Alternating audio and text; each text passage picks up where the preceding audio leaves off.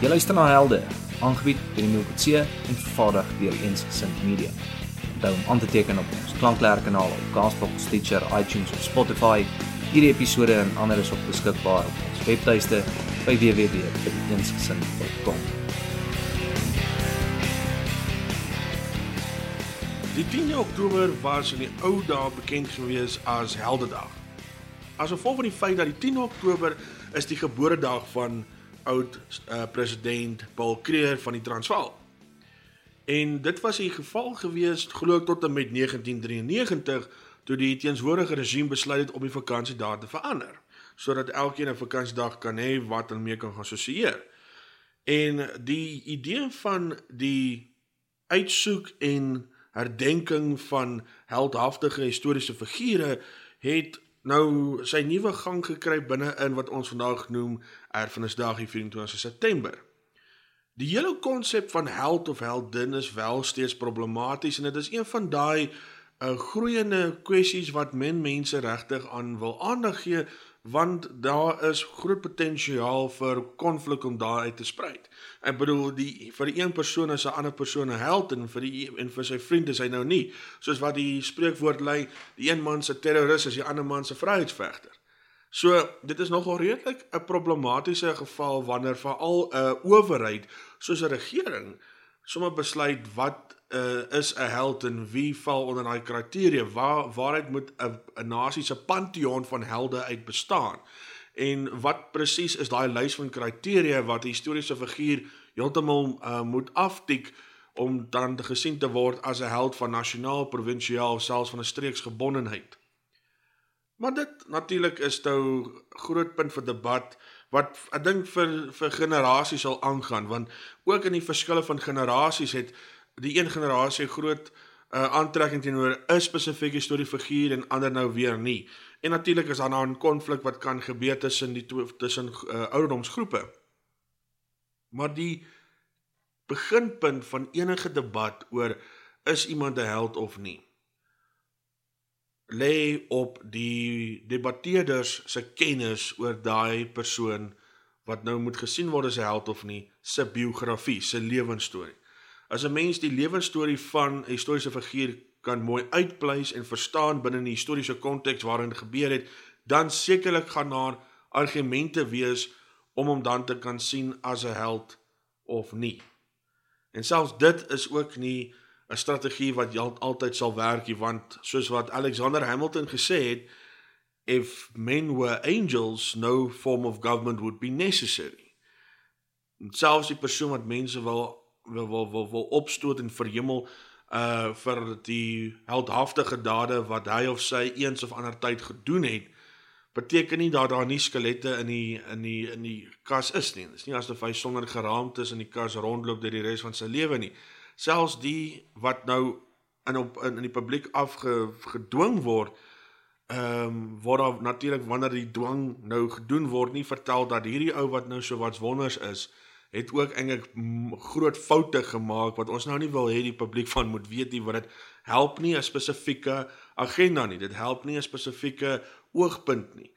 En dit is dan die die plig van die akademikus dis die plig van die lesende uh, persoon lesende burger van van die publiek om dan te kyk waar die skuiwergate is in hierdie persoon se lewensverhaal en dan te kan regtig kyk dat As daar iets is soos 'n held of 'n heldin.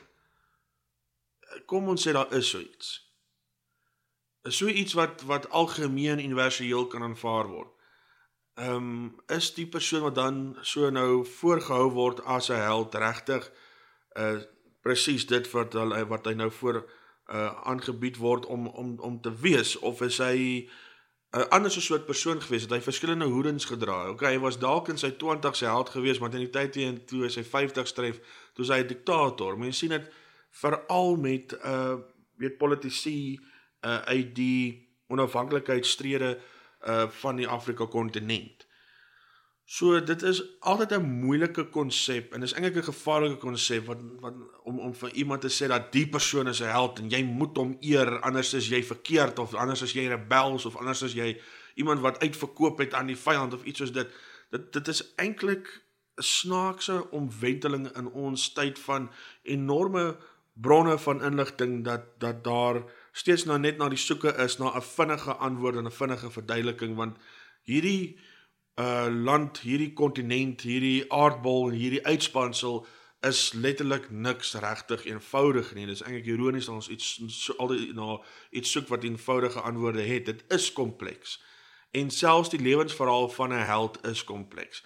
En dit is presies die geval binne in Afrikaner geskiedenis. En sodoende is moet Afrikaners en Afrikaanssprekendes hang af hoe mense wat jouself identifiseer net versigtig wees voordat die uh lofprysing van held of heldin sommer vinnig op 'n persoon geplaas word. Daar is meer wat 'n mens van so 'n persoon moet en kan uitvind voordat 'n mens die vernedering aan 'n aan 'n mens self toedien om dan gesien te word as iemand wat ehm, 'n um, leë lofprysing gegee het aan 'n historiese figuur wat dit dalk nie verdien het nie. In hierdie reeks met die naam van helde wat in hierdie maand nou vir eers keer afskop, kyk ons in die eerste uh paar episodes na 20ste eeu uh krygsmanne wat gesien was as helde veral deur die nasionale party regime en ook deur die Verenigde Party regime. Natuurlik kan 'n mens verder ingaan in mense wat wat heldedade ge, gedoen het in die 19de eeu, die 18de eeu, die 17de eeu, dan verder ook nog stel, verder diep in in in die, in die verlede en, en daar gaan tyd wees in die opkomende episode om dit te doen. Maar die 20ste eeu het altyd die mees uh oop wonde, die die wonde wat wat nog moet hanteer word binne in die historiese de, uh, debatte. Ek praat nou natuurlik van figuurlike wonde. Selfs sielkundige wonde. En dan moet 'n mens kyk na weet hierdie gebeurtenisse in die verlede wat wat heldhaftige dade uh laat sien gebeur het. Was die persoon wat daai dade gedoen het regtig geheld of nie? En dan moet 'n mens letterlik 'n ondersoek loods teenoor hierdie persoon se lewensverhaal, hierdie ou se biografie om te kyk wat is die rede vir die hullabaloo oor hierdie persoon se lewe dat die persoon gesien word as 'n held of dat die persoon gesien word as 'n heldin. So kom ons kyk dan in hierdie eerste episodes na na krygsmanne in in in die 20ste eeu en waarom hulle dan gesien word as helde of was hulle maar net mense gewees wat 'n enorme bydrae gelewer het. Ehm uh, en het hulle dit alleen bygedra 'n ander vraag ook. Maar waarom was hulle juis uitgesonder om gesien te word as helde? Uh al die drie voorbeelde vir die eerste drie episodes gaan ehm um, helde wees in plaas van heldinne. Ons sal by die heldinne uitkom soos wat hierdie reeks oor die maande ehm um, breër en en en meer uh episodes kan vrystel. Maar in vandag se episode wat maar net gesien word as 'n inleiding gaan die eerste vraag oor heldedom geopper word ten opsigte wat gebeur het in 1510 AD. Nou wat het gebeur in die jaar 1510 anno Dominium? En soos wat ek die storie vertel, moet die kernvraag net daar bly van wie is die held hier en vir wie is die persoon 'n held? Want die storie wat ek gaan vertel is oor 'n man wat nie eens 'n naam het nie. Ons hy het 'n naam gehad, maar ons weet nie wat dit is nie, want dit was nooit opgeteken nie. En dit het alles afgespeel in Tafelbaai, naby die Soutrivier. In 1510 het daar drie skepe van die Portugese vloot, dink dit is seker die handelsvloot gewees, wat by Tafelbaai besoek afgelê het. Aan boord was daar 'n man gewees met naam van Dom de Almeida. En as hy die term dom het, beteken dit letterlik dat hy was van die adelstand gewees. Hy was op pad terug Portugal toe vanaf Indië af omdat hy en 'n mede-Portugese beampte met naam van Albercoortjie Alfonso die Albercoortjie nie met mekaar oor die weg kon kom nie. Die Almeida wat toe reeds in sy uh, aftree jare was, het toe besluit dat hy nou maar terug gaan gaan Portugal toe. Hy het klaar sy deel gedoen as onderkoning uh, van Portugal in in Indië en hy is nou terug op pad na sy moederland toe. En op pad soontoe die skip toe besluit om uh by Tafelbaai te stop om verversings te kry en soos wat nou gebeur het, het hulle dit reg gekry om verversings te kry. Nou nou dit is al rondom rondom by 142 jaar voordat van Riebeeck eers daar aangekom het. En hulle het dit reg gekry om vars water te kry en ander ehm um, nodige produkte van die plaaslike koei gemeenskap te handel selfs tot by die ehm um, koei gemeenskap se hoofstad te stop en daarmee hulle direk te, te handel en toe die Portugese nou op pad terug is na die om by hulle roeibootjies te kom om dan te te roei tot daar waar die skepe in die baai staan waar hulle anker gegooi het toe daar 'n uh, groot misverstand soos wat uh, Leopold Skolt se boek aandui gebeur en die koei en die Portugese het toe daar in konflik getree. Wie die eerste spies gegooi het of die eerste skoot afgevuur het is nie bekend nie. Al wat bekend is is dat daai Portugese vinnig terughardloop na die strand toe.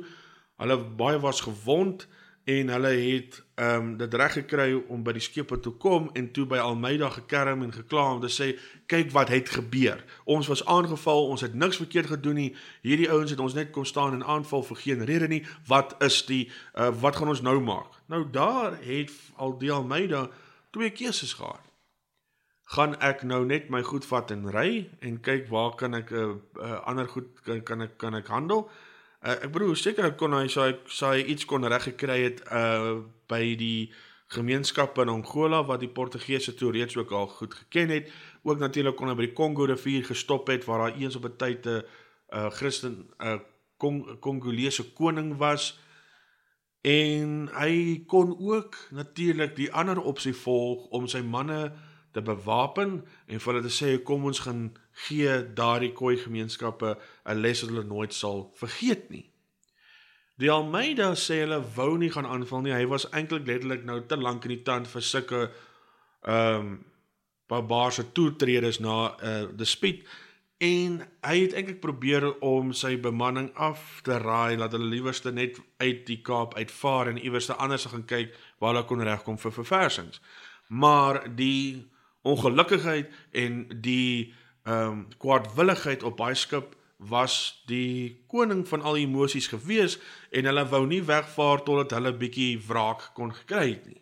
En toe die volgende dag, toe gaan hulle nou weer terug na die strand toe, volledig bewapen en die koei hoofman, soos men nou sê koning. Ek glo nie hoekom die woord hoofman nou die, die term is nie, maar hy het geweet dat daar gaan 'n terugslag wees en hy het toe vir sy uh, krygers gesê hierdie is ons strategie.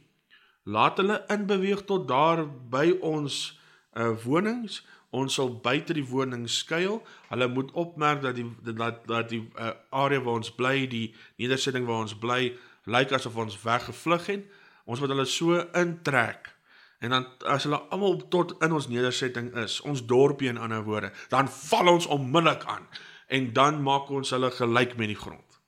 En dan 'n uh, ander gedeelte van my kruismanne, vat julle die beeste tot na die enigste weg wat hulle natuurlik heen toe kan deurvlug en skuil by die beeste, maar maak seker dat die beeste is letterlik oor die paadjie sodat hulle letterlik in die beeste in vashardloop en dan maak ons die res van hulle dood. Wat ook al hierdie koei koning se naam was, is nie bekend vir ons vandag nie maar hy word gesien as die een van die eerste opgetekende krygsmanne van Suid-Afrika se geskiedenis. En alhoewel die Portugese nie 'n groot aansien vir hom het nie, is daar groot rede vir die nakommelinge van die Khoi gemeenskappe om wel van hom 'n heldfiguur te maak. En natuurlik hang af natuurlik hoe 'n Portugese akademikus hier nou sal sien. Dit is duidelik van die feite wat 'n mens kan bestudeer dat die Portugese hierdie konflik gesoek.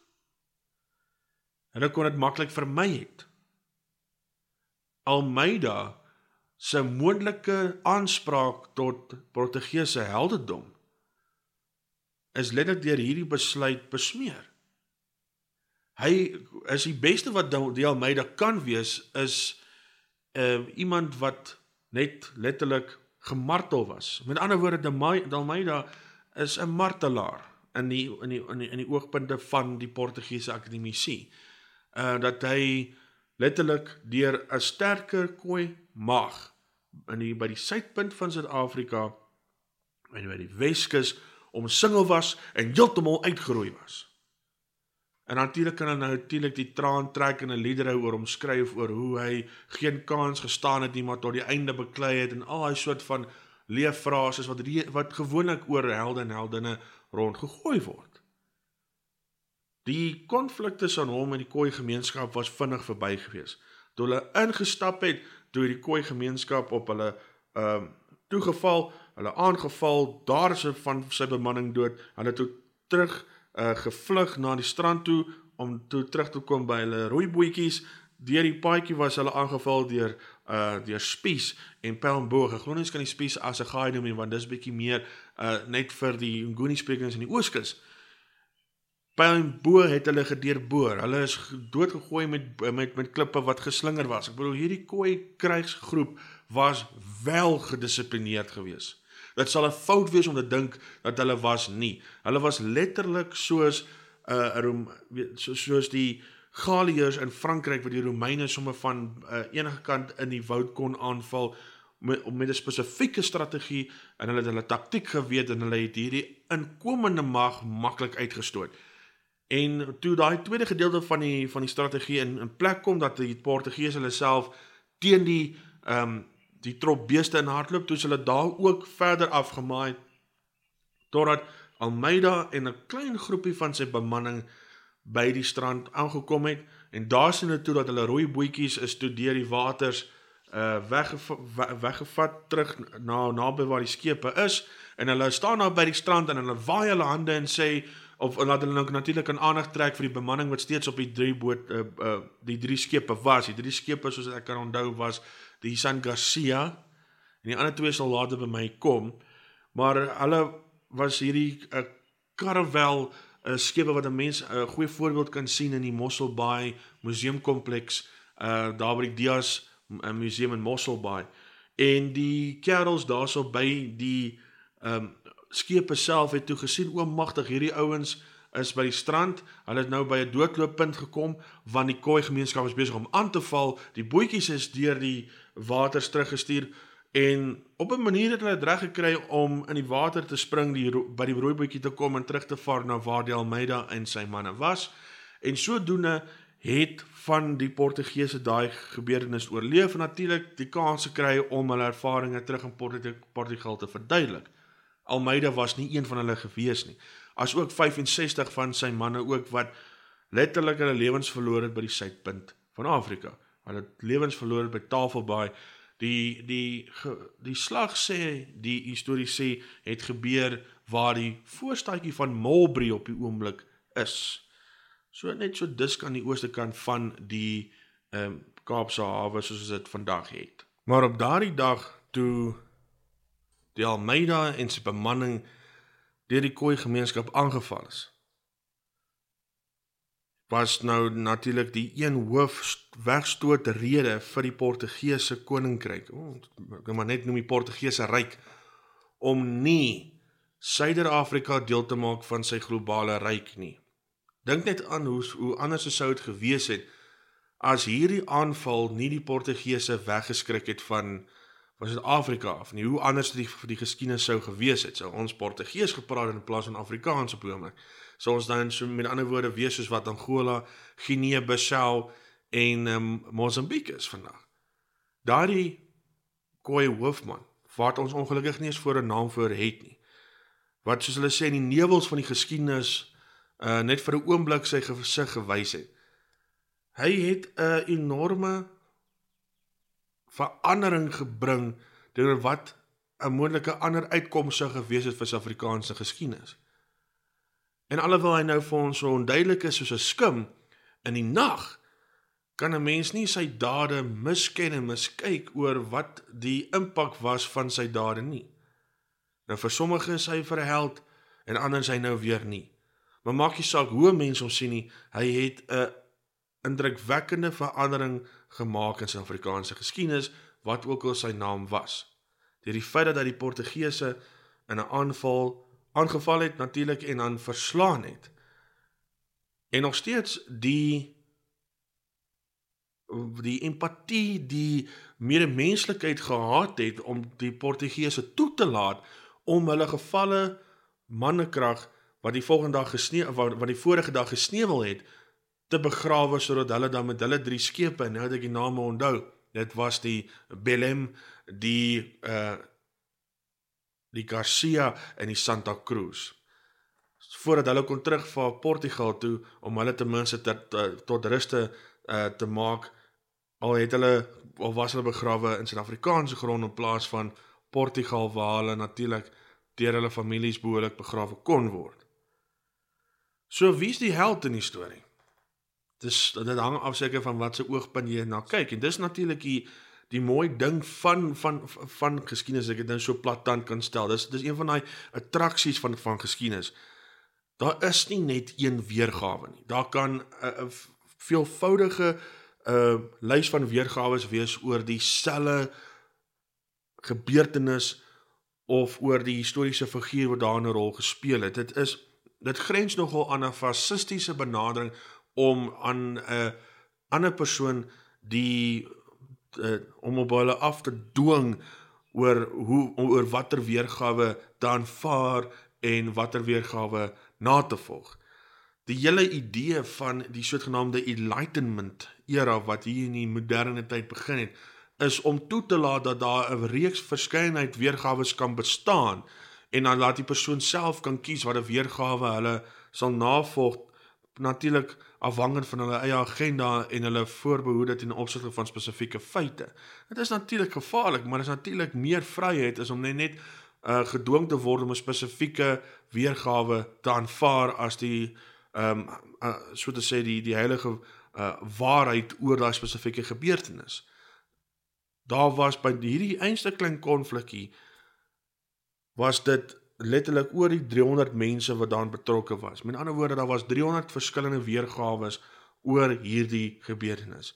En as ons nou kon teruggaan in die verlede in en met hulle eintlik ehm um, weer onderhoude voer, dan sal ons kyk presies weet wie hulle nou sien was die aggressor en wat een is die verdediger. Wat een het heldhaftig opgetree en watter een het nie. En jy sal in geen omstandigheid uh kry dat selfs die uh, persone aan beide kante dieselfde storie het as hulle makkers of hulle teenoorgestelde magte nie. Elkeen het sy eie ervaring. Byvoorbeeld met Julius Caesar se se se aanvalle teen die Galliërs in Frankryk, die wat ons nou vandag sou noem die die Franse self by Elysia. By Elysia het die Romeinse soldate dit baie hard gehad in opsigte van voorrade wat nie by hulle kon aankom nie. Hulle het letterlik op die op die randjie van hongersnood amper mekaar ingestort en hulle het Caesar daarvoor kwaadlik geneem. Hulle het net hulle ongelukkigheid teenoor Caesar gestaak toe Caesar vir hulle sê, "Maar ek eet presies dieselfde walglike kos soos wat julle ook doen totdat daar voorrade weer by ons kon kom." Nou, die een persoon kan sê dat dit is klaar blyklik dat dat Caesar kon nie behoorlike logistiek doen nie. 'n Ander een sal sê, "Maar kyk ten minste het hy homself nie voor die aanboor die ander verhewe nie. Hy het saam met hulle swaar gekry." En natuurlik sal ander ou sê, "Maar kyk, dit was maar net die beginpunt totdat hy na sy punt van glorieryke triomf kon kom." deur deur hom 'n uh, meer geharde kryger te maak. Daar's verskillende argumente wat geplaas kan word oor 'n spesifieke gebeurtenis en historiese figuur en dit is iets wat 'n mens 'n alarm oor moet maak sodra uh, daar bewyse is dat een spesifieke weergawe van die verlede op die publiek uh net afgedwing word. Dit is nie regverdig nie. Dit is wat die fasiste gedoen het in Italië en in Nazi Duitsland en natuurlik ook die Sowjetunie. So dit is natuurlik 'n uh, nie 'n uh, heilsame uh, geval wanneer 'n mens nou voel dat die geskiedenis op jou afgedwing word nie. En as 'n mens nou kyk na die na die konflik wat nou net so pas kortliks bespreek is, uh, weet wie was die aanvaller? Op die eerste dag niemand of was dit dalk die Khoi gemeenskap gewees? Uh die tweede dag was dit die Portugese. Net omdat die koei uh, koning gewen het, maak dit van hom 'n held of maak dit net van hom 'n behoorlike bevelvoerder? Maak dit van uh, deel Almeida 'n swakker bevelvoerder? Is hy regtig 'n martelaar vir die Portugese of nie? En soos wat 'n mens daai vrae begin beantwoord deur historiese feite wat aan 'n persoon uh, bekend is en beskikbaar is, dis wanneer die debat lekker begin raak want dan kan 'n mens sien die kompleksiteit wat in selfs die een enkele geval gevind kan word as ook in die biografie van die historiese figuur. En wanneer mense dit stuk vir stuk begin uitpak, dis wanneer die geskiedenis eers 'n ontdekking word en wanneer 'n mens daarin te volle in kan mense kan, kan self kan in verlustig. Maar hierdie was net die begin van hierdie reeks van helde. Ons volgende episode gaan ons kyk na 'n eerste 20ste eeu held wat in die Angolese grensoorlog geveg het. En dan kan die enige luisteraar of of, of enige ehm um, akademikus of student of beleese burger van die publiek dan self bepaal is hierdie enige persoon wat ons vir geen rede vergeet het in opsigte van sy held uh, helftige dade nie of is daar geen rede dat ons enigsins hierdie persoon in daai konsep moet sien indien daar so iets is soos 'n held of nie